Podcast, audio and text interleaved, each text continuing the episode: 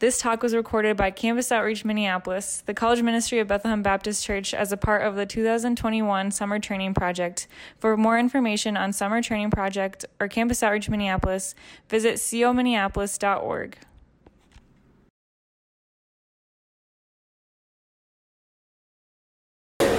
So I'm Zach Simmons. Hi, Zach. Hi. Um,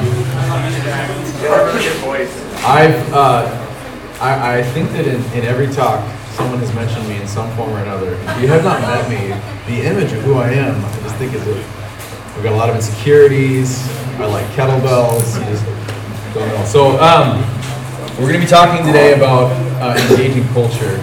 Can you lessen that up?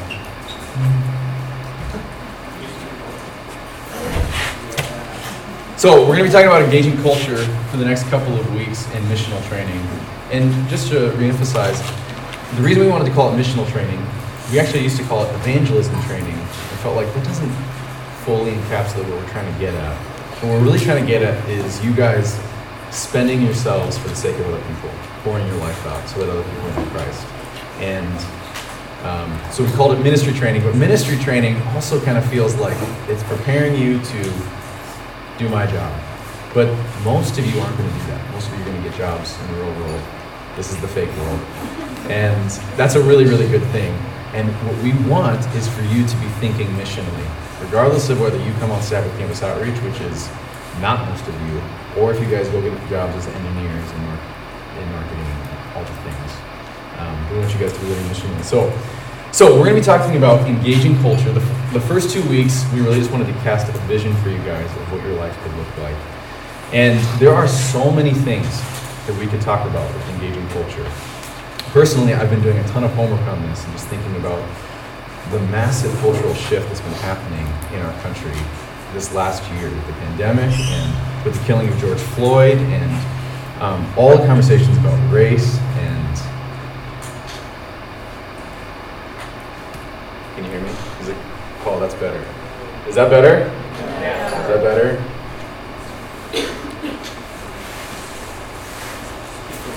So all the conversations about race and even what Jeremiah shared on Sunday, clearly, we all feel that feel that there's tension, right? You can feel it when we have those conversations. And there's so many things that are behind that. Our culture is so complex. And then and then you've got um, uh, people who are claiming to be Christians that storm the Capitol on the other end. There's there's just so much going on. So it's like how do we how do we as Christians think about engaging a world that feels chaotic, out of control, um, hard to wrap our minds around. So we can talk about so many things. What we are going to talk about today is identity. We're going to talk about identity today, and we're going to talk about identity next week. Um, I think what, what I really want for you guys is for you guys to become critical thinkers of our culture and to be able to um, understand the waters that we're swimming in. So, what I mean by that is um, be able to identify cultural narratives and see how it lines up with the Bible, take it through a biblical lens, synthesize it into your situation, and be able to apply it so that you can talk to people about the gospel. But getting there would be like, um, have you guys seen The Matrix? Who's seen The Matrix? Yeah. Very few of you because it came out when most of you were born. But um, the plot, basically, the plot of The Matrix is we live in a dream world, and the actual world, we all are farmed. We're like on these plots of land. And um, the movie is about people waking up and fighting back against this basically this machine that controls humanity. And but they have to live in the dream world to pull more people out. And so there's this scene where the main character Neo is learning how to fight in the dream world, and they hook him up to a machine. They plug him in and they teach him kung fu, and he like does this, and he goes, "Whoa, I know kung fu." And it was like just like that. He's like kung fu. I wish we could do that about culture. I wish I could just teach you everything about culture. But the reality is, I don't know everything about culture. I'm still learning. i have been doing hours of homework, not even for this talk, just hours of homework, thinking about how can we as Christians think about this culture. And it is hard to wrap my mind around it. And so I say that because I want you guys to get interested in it and be thinking about how do we engage culture as, as Christians. And it's it's really a lifelong endeavor because culture is going to keep changing. And so but we're going to talk specifically about identity. This week, we're going to talk about identity formation as a Christian, how it should be, how we should be thinking about our identity. And next week, we're going to really dive into how our culture shapes our identity and, and how our culture talks about identity today. So, so um, the reason we're going to talk about identity is because I think what you believe about your identity not only affects who you are, but primarily affects how you live and behave in your life. So your identity, what you believe about your identity, not only affects who you are, but primarily affects how you live and behave. So as we're thinking about Christians and we're thinking about engaging culture, whatever you believe your identity is, that is how you're going to engage culture. And there's been a lot of different responses to our culture, right? From people who call themselves Christians. So when you're done writing that down, what I want you to do with the people around you is just answer this question. What have you liked about how Christians have engaged culture? And what have you not liked? Just talk with people around you. To be completely honest. I'll give you a couple minutes to do that. Uh, I, I recently read a book. It's a really short book. Actually, Billy put it on the slide as one of the books to read. It's called Reaching the West Again by, by Tim Keller. It's like 60 pages. If you go online to his website, you get it for free and listen to it. Um, it and I think it's a really great resource. So, Tim Keller would say he, he's identified three bad strategies for how Christians have engaged culture. So, here they are. Um, the first one is withdrawal. We just withdraw into our own communities what that means we don't really in, interact with anybody who doesn't believe the same thing as us. We are silent on everything. The second one is domination. And we primarily see this politically and in the Twitter sphere right now, the way the Christians are, are engaging. By domination. Or even it can be in evangelism, the way that people um, feel a need to push the gospel. Or you, you could. Um, I have family and friends who would say things like, "We need to get back to what we were," and because we need to get back to what we were, therefore we need to like make things happen and and change things. And so domination is one, and then the last one is assimilation. What assimilation means is we morph into culture. We become like culture. It doesn't. We don't look any different from culture. And uh, the most attractive one to me is assimilation.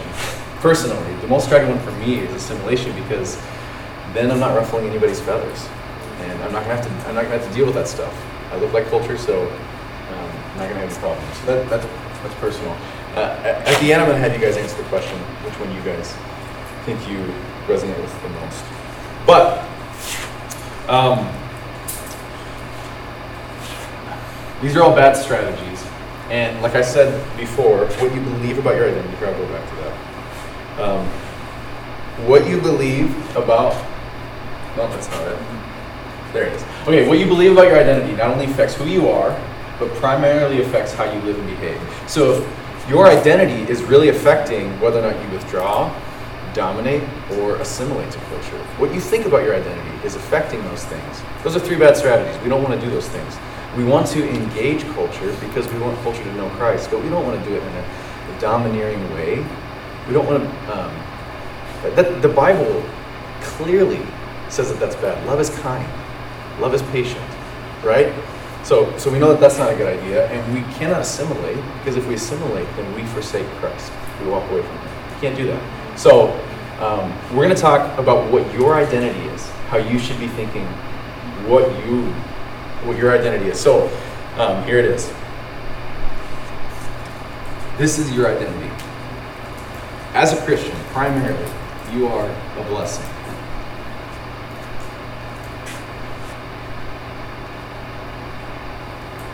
So, some of you, when you see that you are a blessing, think kind of like this meme.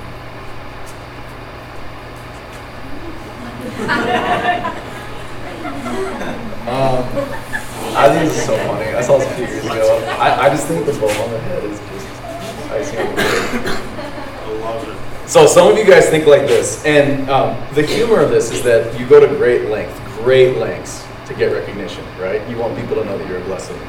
The sad thing about this is that we do feel a need to do this, right? I, I do this. I feel a need to do this. And so when I say a blessing, some of you are like, that's right, I am a blessing. And that's not what I mean. That's not what I mean. You are, you, of course, you are a blessing, but blessing is meant to move outward, not inward. You're not made to gain inward recognition. You're made to bless other people. And so that doesn't have it. Others of you think more like this meme.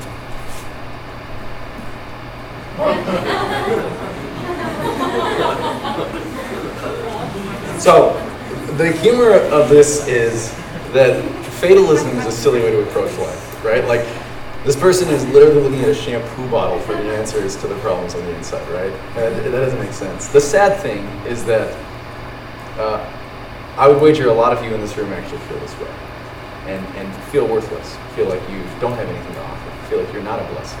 And what I want to convince you of, or what I deeply want to convince you of, is that you are a blessing. You were made in the image of God. You are a blessing. And so let me pray, and um, we're going to look at the Bible. God, would you help us to see that we are a blessing? That's who you created us to be. We were made in your image because you love to bless.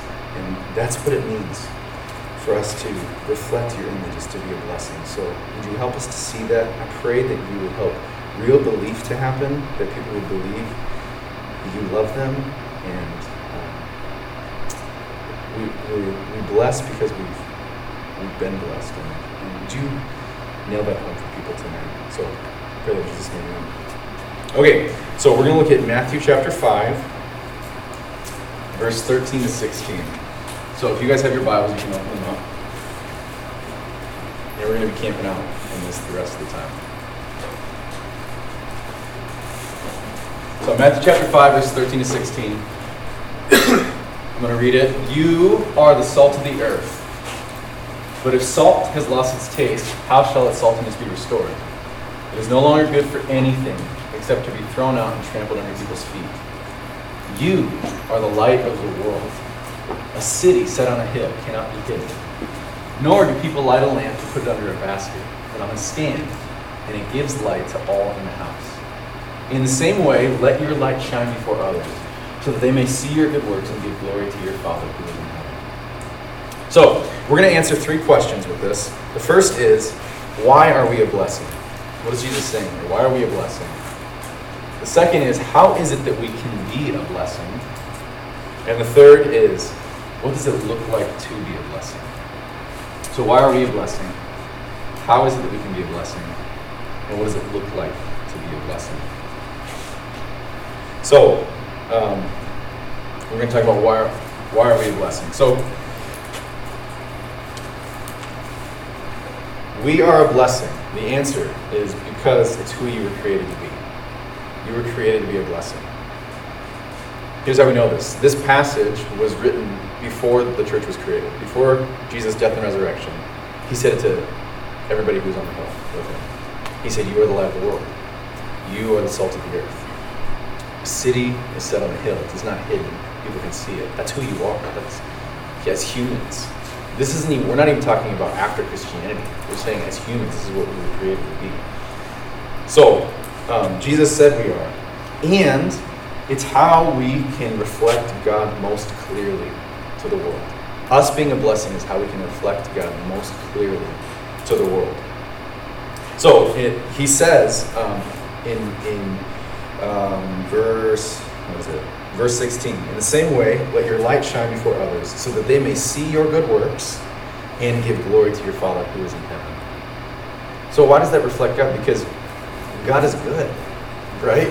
God is a good God, and so when you do good things, when you bless others, you reflect who God is, and it brings people back to who God is. And so, um, God is a blessing, and I, I, I want, I, I, really want to impress this point. So, uh, I want you to nerd out with me for just a minute, okay? I'm going to tell you a couple Greek words, and you can take this with you, okay? But um, God is a blessing. So, um, here's what I want you to do: write down if I were to ask you, who is God fundamentally? Who is God at the foundation of who He is? Who is He? Write that down. What would be your answer? Okay, you don't have to share with anybody. Who would you say God is? Okay, has to be a sentence or less, or a word. You could just say a word. Who is God fundamentally? for a long time, my answer to that, when I've been talking to students at U of M, has been God is the source of all creation, so he's the creator, and he is the purpose of all creation. So everything goes back to him. He's he's the ruler. He's it all goes back to him. But I've been challenged recently. I'm, I'm reading a book on the Trinity, and I've been challenged in that because maybe you said creator as, as the thing. If that's fundamentally who God is, then he needs creation in order to be who he is. But we know God existed before creation, right? So it can't be that he is fundamentally a creator. It can't be that he's fundamentally a ruler, because if he was fundamentally a ruler, then he would need something to rule, right? But we know that God existed by himself for all of eternity, right? So what is it that God is fundamentally? Okay, so now again, this is where we're getting into the whatever up here. Um, so just stay with me. So um, basically, this this guy makes a case um, that God fundamentally is loving. That is who He is. God is loving. He loves to pour out to to others. And that's why we believe in the Trinity. And we, we, we see biblical evidence for it. But the Trinity, God has been loving, living in loving community for all of eternity past. And Muslims have a hard time answering this question. They would say God is fundamentally loving, but if God is only one, if He's not a Trinity, there's only one of Him, then He needs something else to love. But our God does.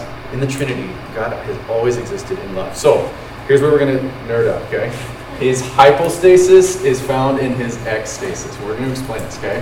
I just, I really want to impress this point on you because you were made in his image and he is a blessing, and so you should be too. So, here's what I mean by hypostasis. Hypostasis means something like foundation.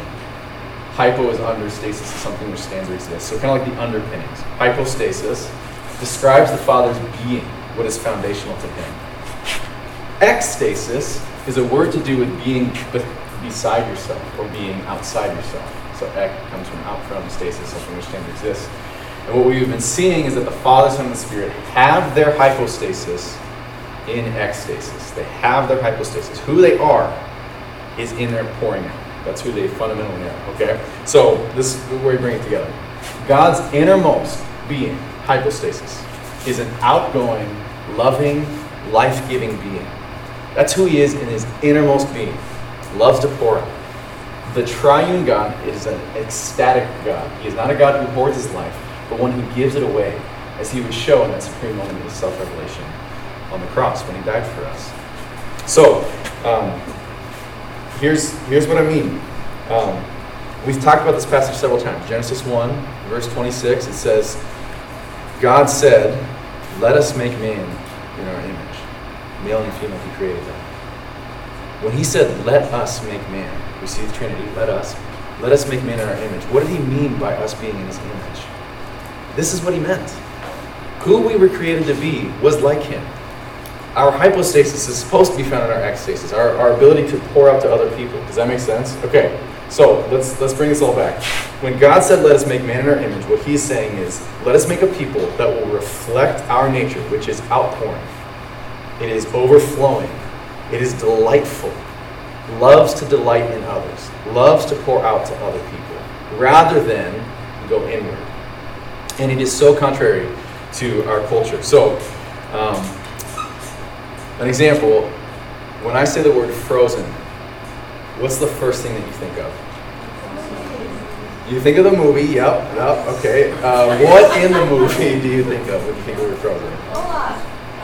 Okay, okay, okay. What song? What song do you think of? Let it go, let it go. So, so in that, th- think about this. Think about this. What is the plot? What, what is the plot of Frozen? At the very end of the movie, what happens? Anna, Anna gives her life. Self-sacrificial love, right? But that is that is such a small part of the movie in comparison with, you know, Elsa looking marvelous, and she, you know, she's just like her hair's flowing, you know, and she's like here's a big castle, and her kingdom gets wrecked. and there's like a big cave troll that comes out, you know, and it's like, so it, like it is, it is devastating the effects of her living inward and not outward. And her whole, that whole scene, the whole scene of the song "Let It Go" was born out of insecurity, right? She was like, I don't feel like I belong, because I don't belong. I'm gonna let it go. But that's what we remember in the movie because it's it's so intoxicating. The idea that within me, I could have the power to create what I want. All of my desires could be fulfilled with what I want to do. It's intoxicating, but it's a lie. And the, the movie actually paints it really well because at the end of the movie, it, Anna is, is the, the shining figure. Anna's the one who, who sacrificed herself, right, for Elsa. And Elsa didn't deserve it, right?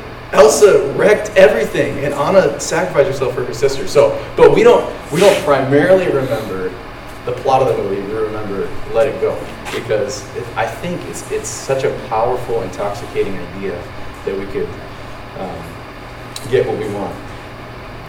Um, same thing in Star Wars. Rey, at the end of the movie, what does she do?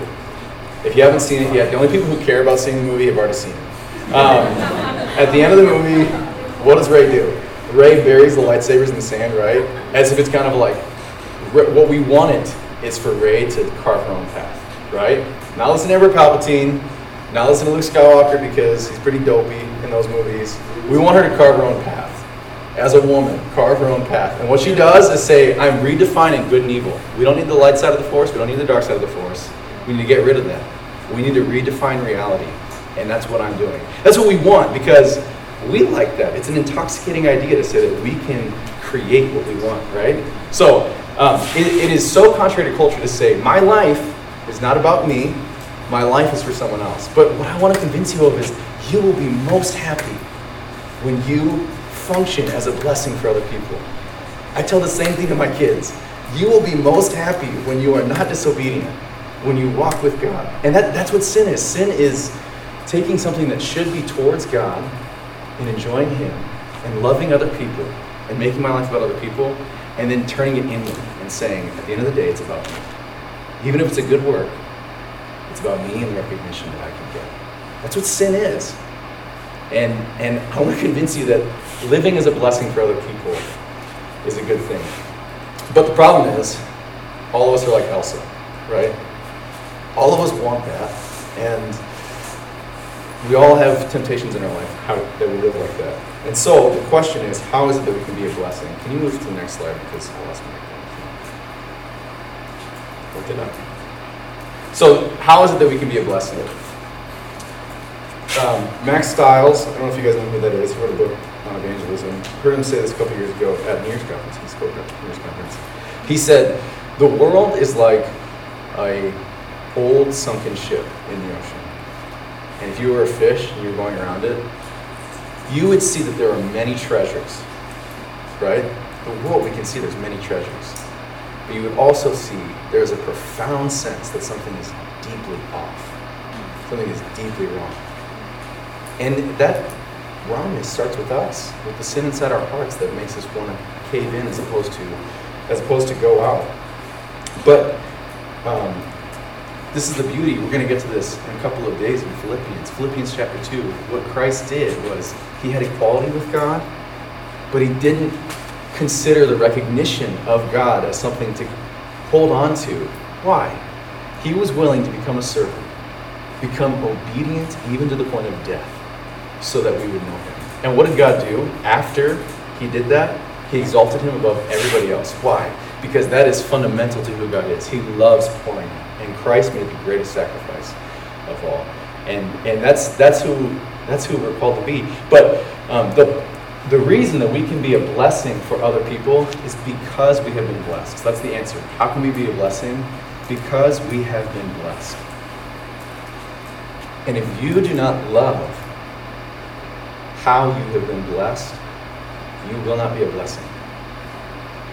If you don't feel gratitude and thankfulness, you will not be a blessing. And um, in my life, what, what I've experienced is Jesus is very kind in those moments. Revelation 3.20 says, I stand at the door and. If anyone hears my voice and opens the door, I will come into him and eat with him and he with me. And so if you feel a lack of gratitude for what Christ has done for you, pray about it pray that God would show you what He's done for you. And the more that your hypostasis, your, your foundation is, is in God blessing you, the more you're going to be a blessing for other people. But you cannot be a blessing if you haven't been blessed, right? That's why we seek recognition, because we don't feel like we've, like we've been blessed. So we look for it elsewhere. Um, so, that's how we can be a blessing.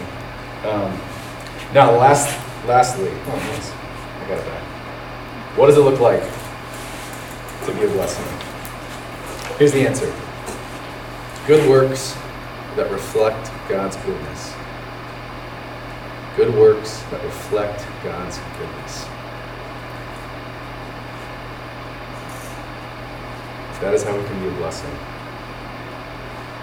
So, Matthew chapter 5, what does this look like? He talks about um, us being the salt of the earth and the light of the world. And both of those things, being salt and light, are meant to lead us back. So, um, you were blessed to be a blessing so that others will see the ultimate blesser, which is God. That's, that's the process. You bless. You were blessed by God to be a blessing to others, so that they, they will uh, say, "God is good. God is good." So, well, we're going to talk. What does that look like? First, he talks about light. So, light is not simply pushing back darkness, but it completely eradicates it. Right? In this verse, he says, "You are the light of the world. We're sitting on a hill. Where light is, there darkness is not." Right? And light is substantive. We know that from physics. Light has a real substance to it. Darkness does not. So it does not simply push it back, but it eradicates it. Um, now, let's let's put those the the three ways we engage culture. Light does not withdraw, but it creates more light. Jesus said, "A city set on the hill." You don't put that under a basket. You can't do that. Light shows who it is to, to the rest of the world. Um, it isn't domineering, and we know that because of 1 Corinthians 13 and everywhere else in the Bible. Watching the way that Jesus interacts with people, it is not domineering, it is patient and merciful and kind. That, that's what light looks like. But light always wins against darkness. Light does not assimilate to darkness. They're not the same thing. And so we can't um, become confused and assimilate to, to culture, which means that we need to be students of the Bible. And we need to understand what the Bible is saying. Um, so, what does that actually look like, though? What does it look like to be light? I'll give you a few examples just from the last few days that I've seen on project. Light looks like Nick Hodge standing up in front of everybody on Sunday and saying, if any of you have had a terrible relationship with your father, I'd love to listen to you and pray with you. That's what light looks like. That was beautiful. That was a wonderful thing to do. That's what light looks like. It, it looks like Jeremiah coming and helping us understand darkness and seeing how the world is not right and how we can fight for there to be light in the world. Um, it looks like Lena, our babysitter for the first two weeks, and now she's Ari and Lucas's babysitter. Now Ari and Lucas has gotten here. Um, she's their baby. She was their babysitter the whole time, and Ari and Lucas couldn't come, so we were blessed to have her. Her coming up to me and saying, "Hey, if you guys ever need help in the next couple of weeks, I'd love to continue to help you guys when I have free time." Even though she's strapped with with helping Lucas and Ari, she wants to do that. Um, what else? Um, light looks like Dan and Elizabeth knowing that Justine and I are stressed because of some family issues and saying, hey, we'd love to take your boys out to the Golden Egg because our boys love the Golden Egg and they love Dan and Elizabeth. Um, last year, we were moving into our house and um, the house we currently live. Right after spring break was when we were going to move. We were going to have two weekends where we were going to have about 40 people come over and do a ton of work. We had about a $5,000 budget and there was going to be a ton of work done. And then when we were on spring break, the pandemic hit, and I had to do it all myself.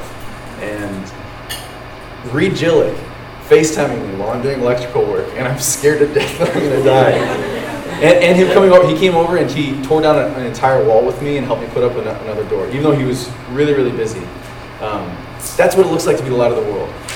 For the sake of other people, using the gifts and the talents that you have for the sake of others, using the experiences that you have for the sake of other people so that they might know Christ. And I, I, think that you probably intuitively know what it looks like to be the light of the world, and you just need to ask yourself, what could I do today to be the light of the world for other people? What could I do today to be a blessing to other people?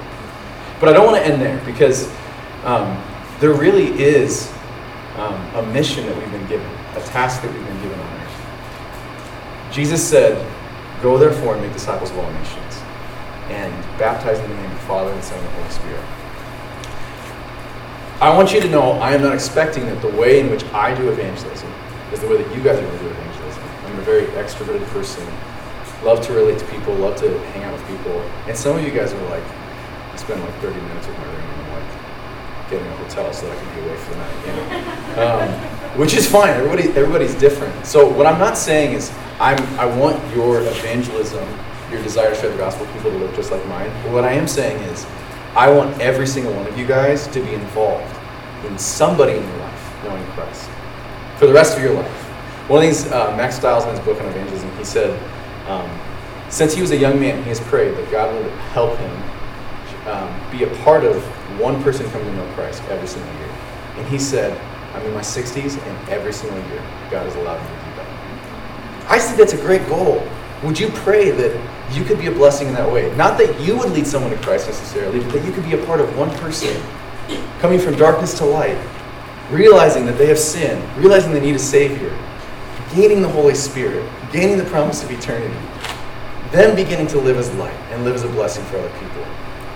Just would you pray that, that God would allow you to be a part of that? So it doesn't mean that your evangelism is going to look like mine, but it does mean that you would be in, engaged in it in some way.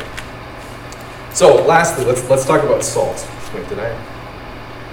Okay, yeah, okay, hold on, hold on. hold on, hold on. Okay, so um, in this passage, let's go uh, verse 13. You are the salt of the earth. Okay, that's how he starts, but I'm ending with it. You are the salt of the earth. And I was, I thought a lot about this. What does he mean by salt? And as I've looked at different passages when we talk about salt in the Gospels, it is always centered around actually culture and how people are um, engaging with you as a, as a person. And it seems that salt has something to do with um, persistence. Um, and I, I would say this is my definition of salt living with conviction. Living with conviction. So, what I mean by that is you have a conviction about your life, and um, no one can change that. So, the, con- the fundamental conviction would be that you are a blessing.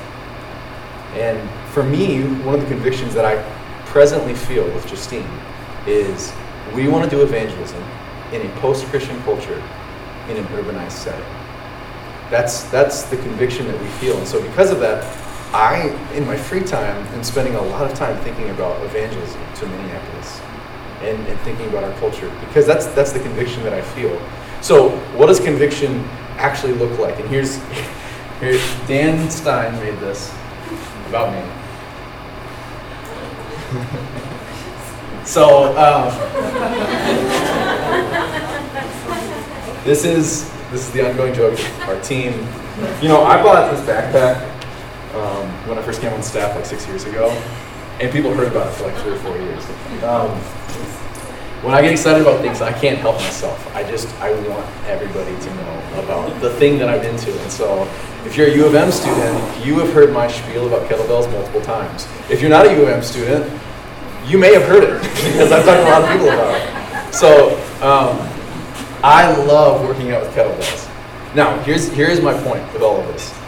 I have a personal conviction that working out with kettlebells is very healthy and good for me as a 30, turning 31 this summer year old male. I think it's a very, very good thing for me, okay? Now, I'm not to give you my spiel. I feel tempted to. I'm not to give you my spiel. But my point is this because I care about it, that's the word care. Write that down care. Living with conviction means that you care. Because I care about kettlebells, no one had to tell me to get up in the morning to do it. Nobody had to help me problem solve where I was going to do it, where I was going to get the money to buy kettlebells, what the program was going to look like, what would be feasible for me with um, my size and weight and strength and all of that.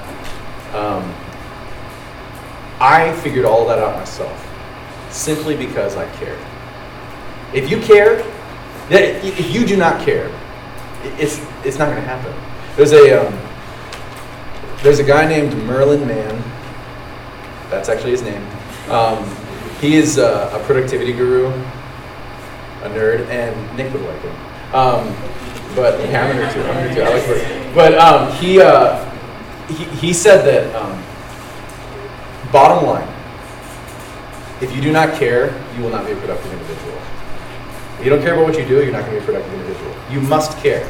You must care. So, if you are going to be a blessing to other people, you must care about other people and what you're doing. And so, um, because I cared, I have become very creative in how I work out, and I am very curious about it. And so, I know a lot about kettlebell.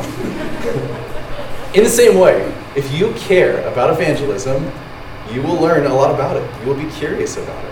And you will creatively problem solve any issue that you seem to arise. So, for instance, this last week, we had people come over from 4 to 7. And in my mind, I'm thinking, okay, um, there was, a, I, it was awesome. It was, it was wonderful.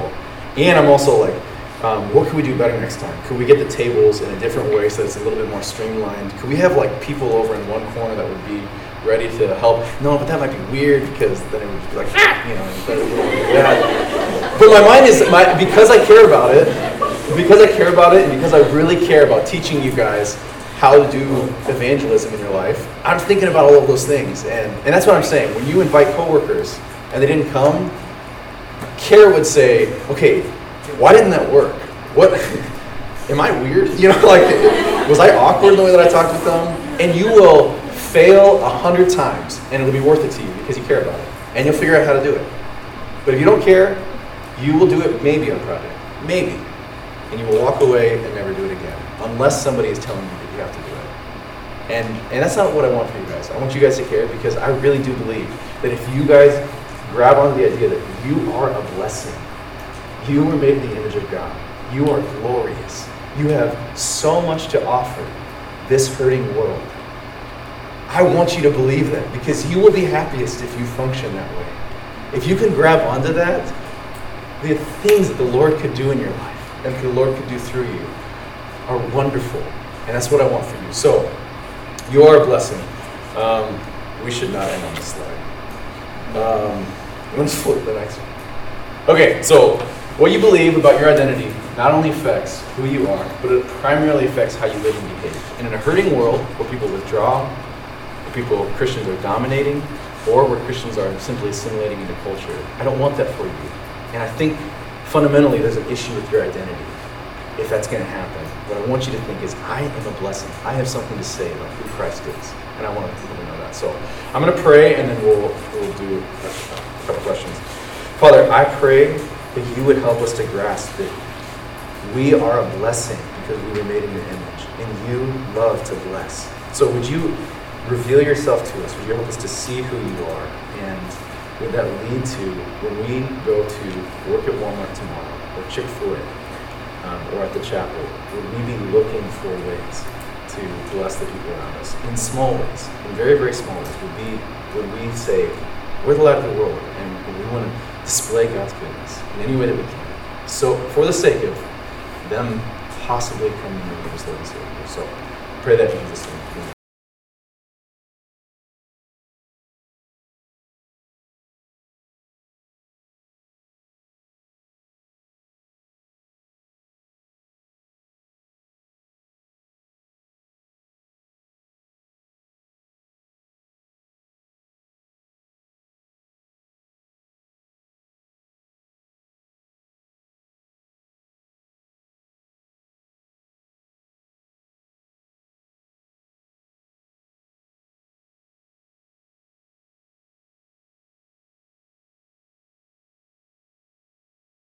Thank you for listening to this message from the 2021 Summer Training Project hosted by Campus Outreach Minneapolis, the college ministry of Bethlehem Baptist Church.